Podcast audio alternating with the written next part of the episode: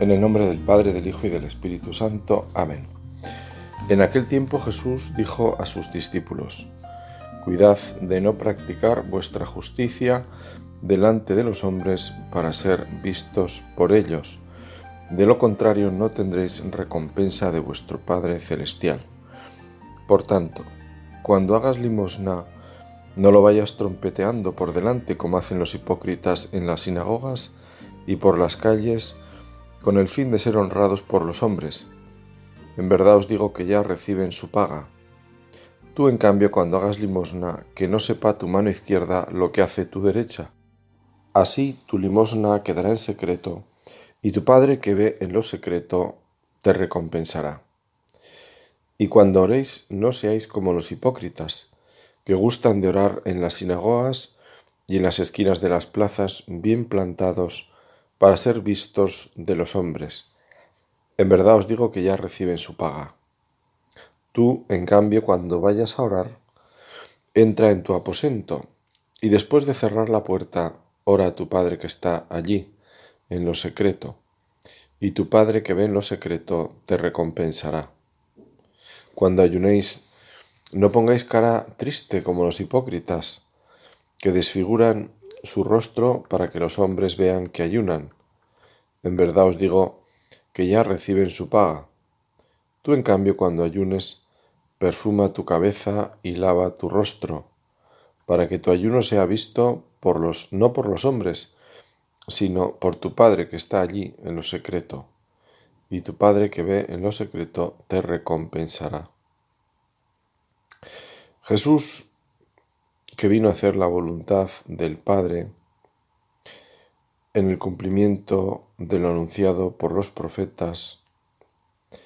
Por eso Isaías, cuando habla de la fidelidad del pueblo a la alianza, lo hace en estos términos. No es para que partas tu pan con el hambriento y recibas en casa a los pobres sin hogar, para que cuando veas al desnudo lo cubras y no te escondas de tu semejante? En esta línea del amor efectivo al prójimo como amor al mismo llave Dios, escuchamos también en el libro del Génesis, ¿acaso soy yo el guardián de mi hermano? que es la respuesta de Caín cuando Dios le pregunta por su hermano. En el fondo estaba poniendo a la par el asesinato con la indiferencia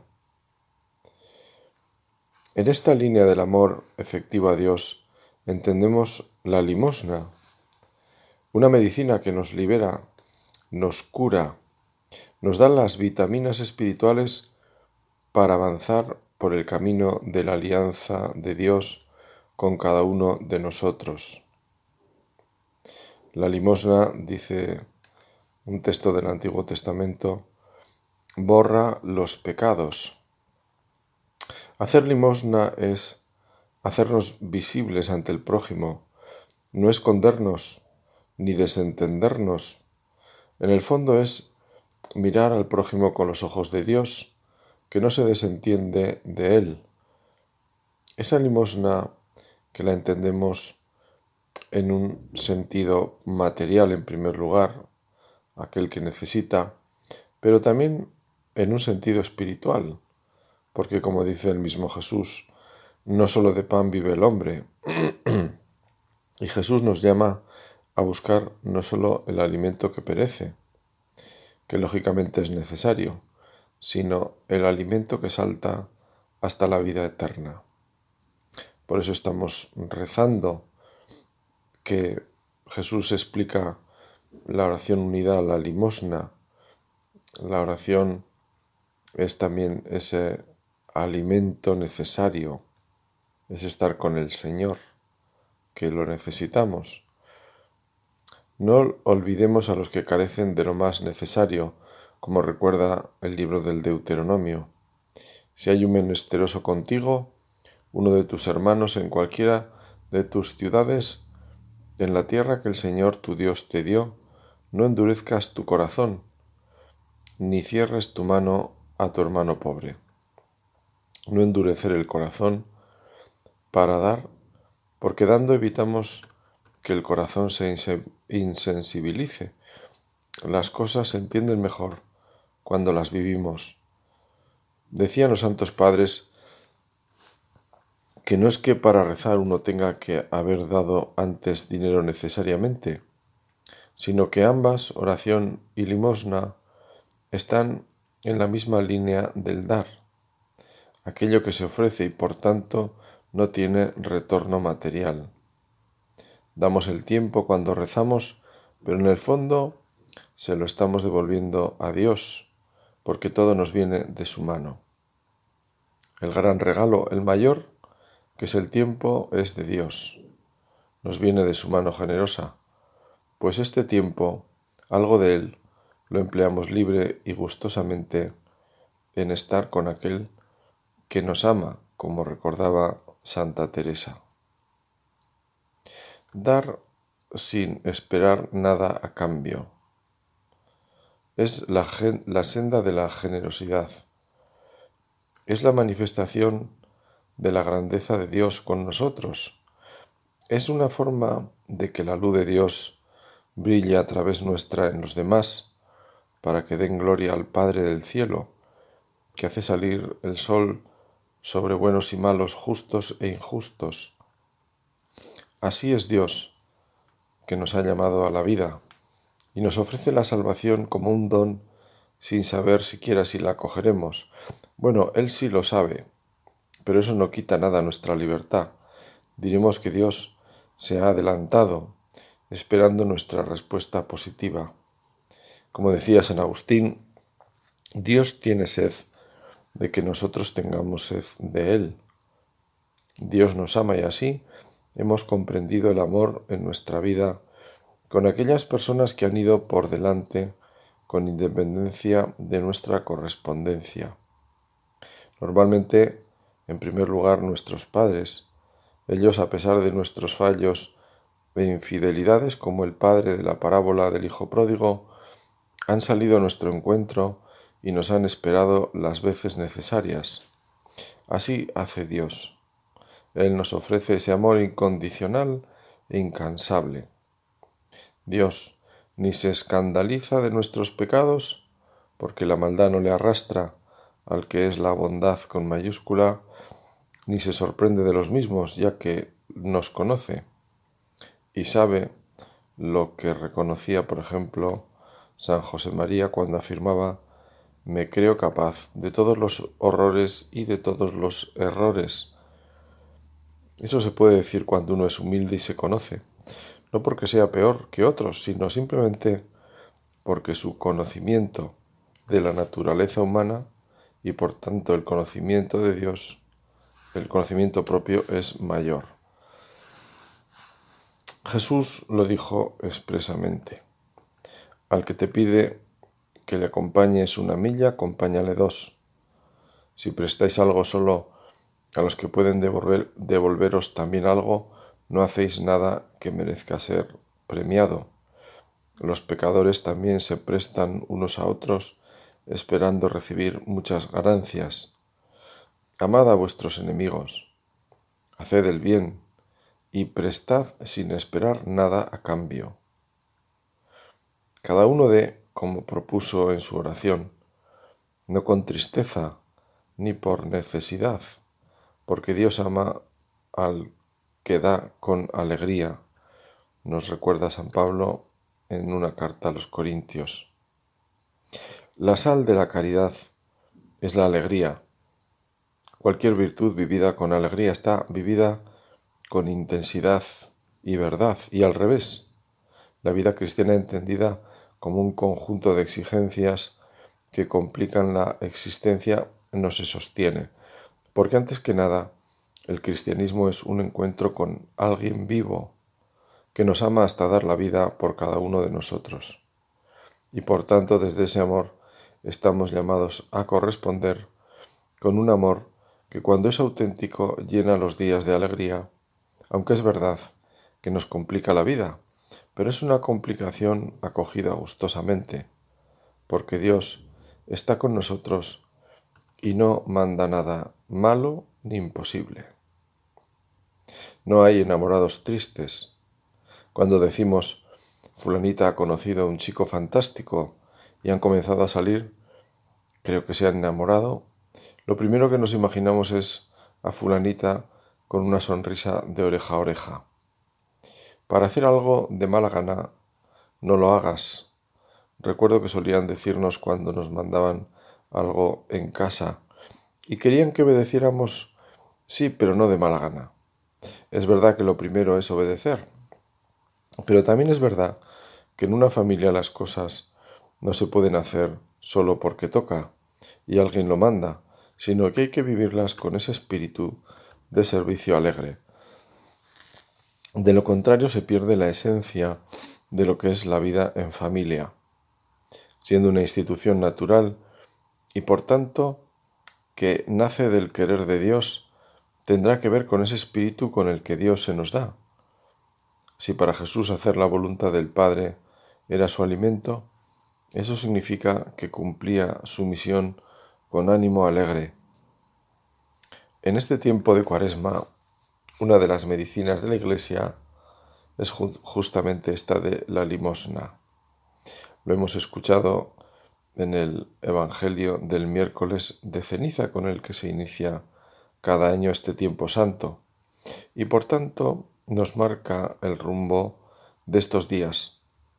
Siempre escuchamos a Jesús que nos habla de estas prácticas religiosas de su pueblo para purificarlas, para vivirlas en su sentido más profundo.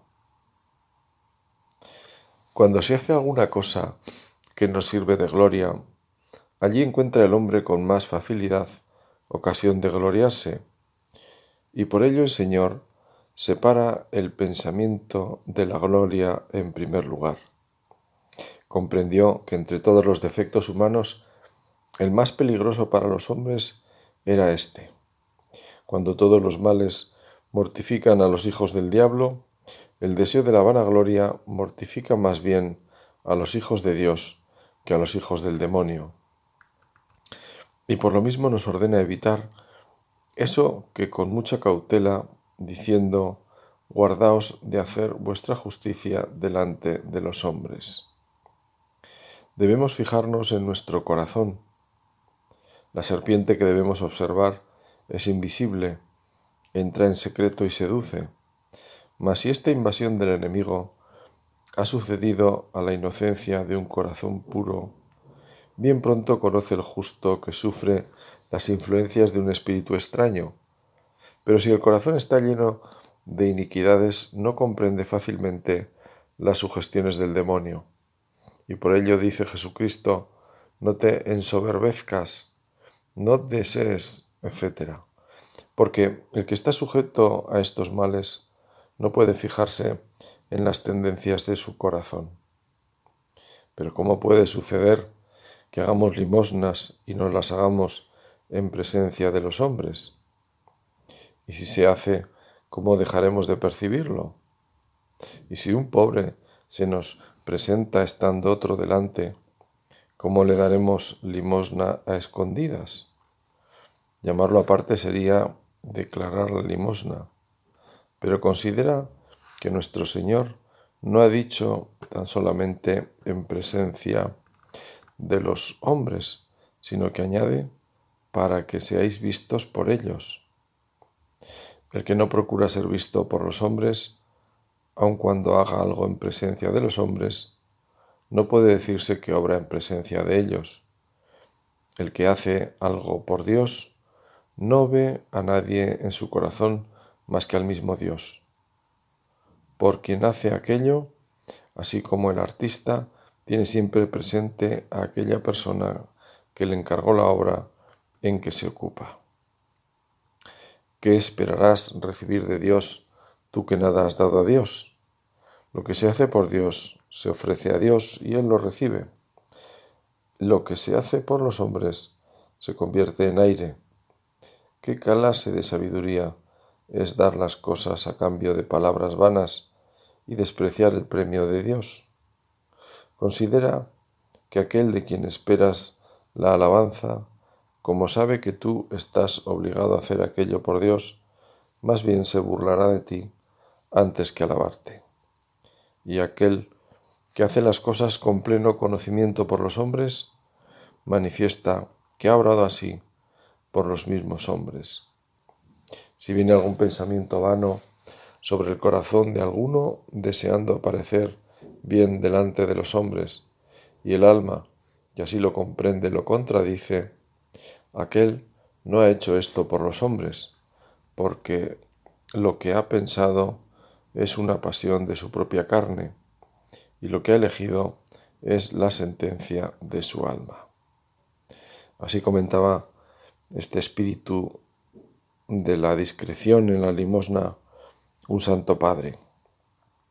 Esta imagen que Jesús emplea con esa expresión tocar la trompeta es muy potente y se entiende por trompeta toda palabra o acción con que se demuestra jactancia por alguna obra buena, dicen también los padres de la Iglesia. Hoy decimos más, ir publicando lo que has hecho. La verdad es que en nuestro mundo de las comunicaciones tenemos una inflación de hechos. Hoy prácticamente todo se sabe.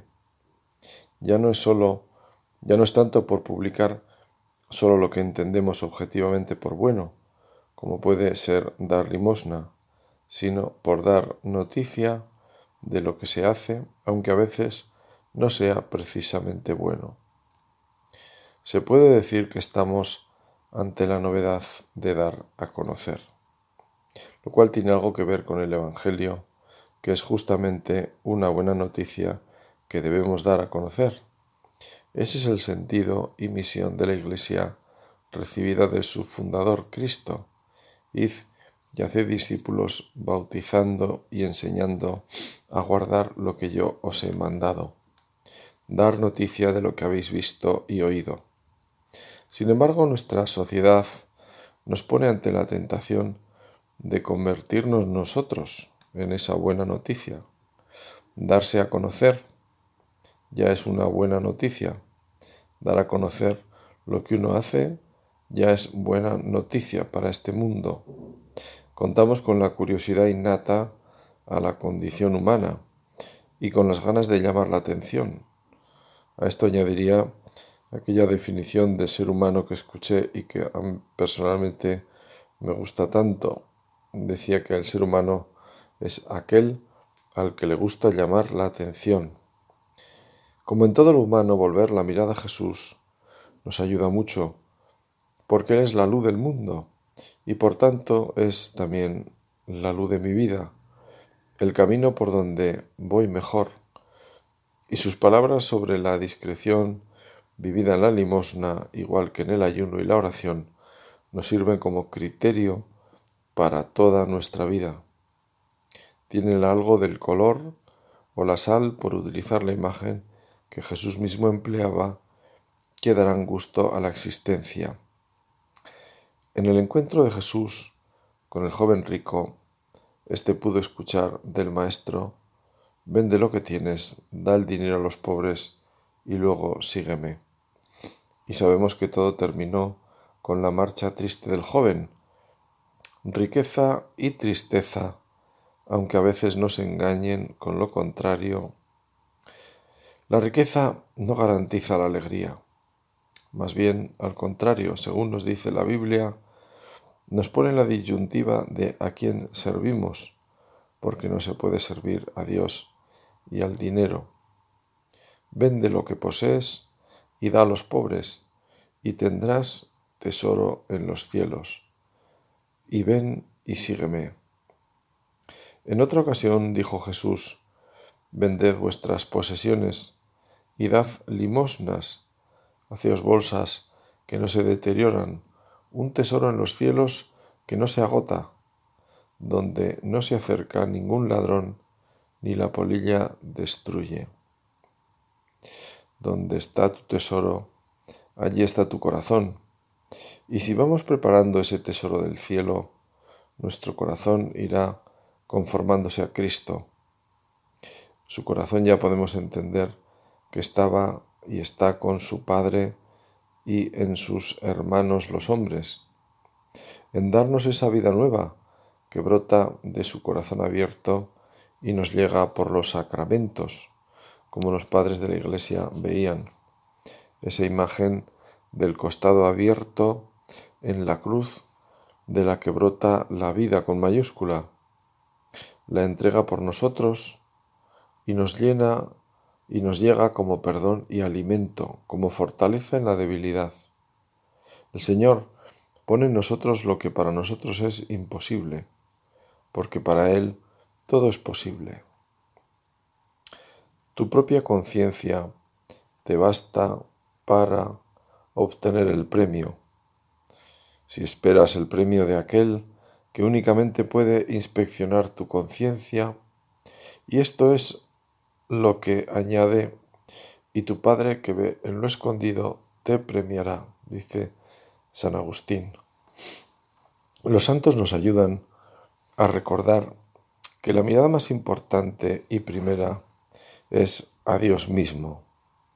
Él nos ve igual que nos oye ahora, cuando desde lo profundo de nuestro corazón sentimos el deseo de apoyarnos más en Él, o la necesidad de ser más agradecidos, porque con luces nuevas vemos su presencia providente en nuestra vida, en las cosas del vivir diario.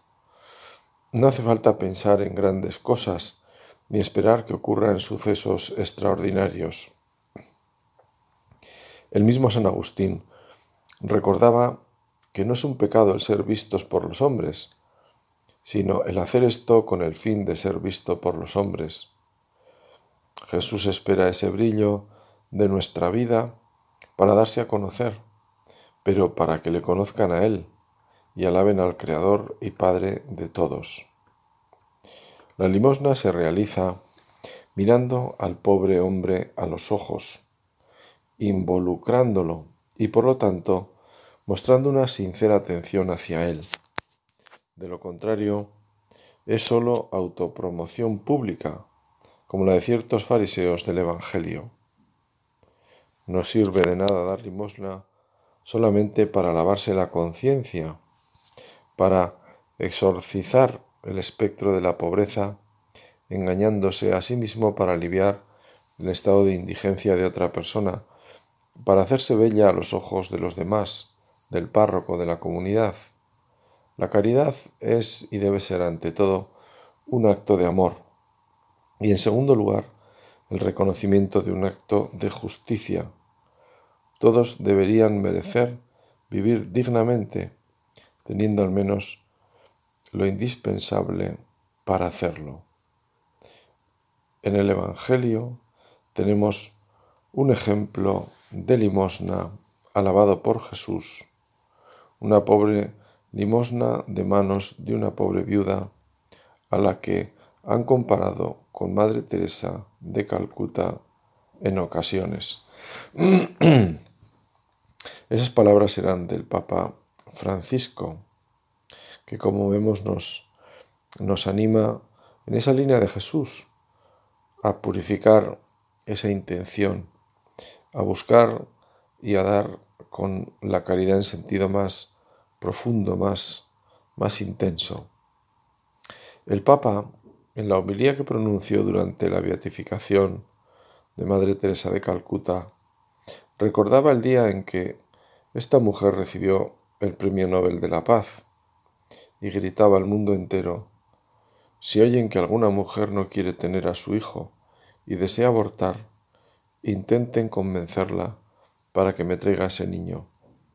Yo lo amaré viendo en él el signo del amor de Dios. En un escrito reciente, el cardenal Martini afirmaba que el secreto de Madre Teresa era su capacidad de ver en el rostro del más pobre y abandonado el rostro del Señor Jesús. Y toda su labor estaba sostenida por una oración intensa y por un constante deseo de santidad. En efecto, en una casa infantil de Calcuta, Madre Teresa escribió, El fruto del silencio es la oración, el fruto de la oración es la fe, el fruto de la fe es el amor. El fruto del amor es el servicio y el fruto del servicio la paz.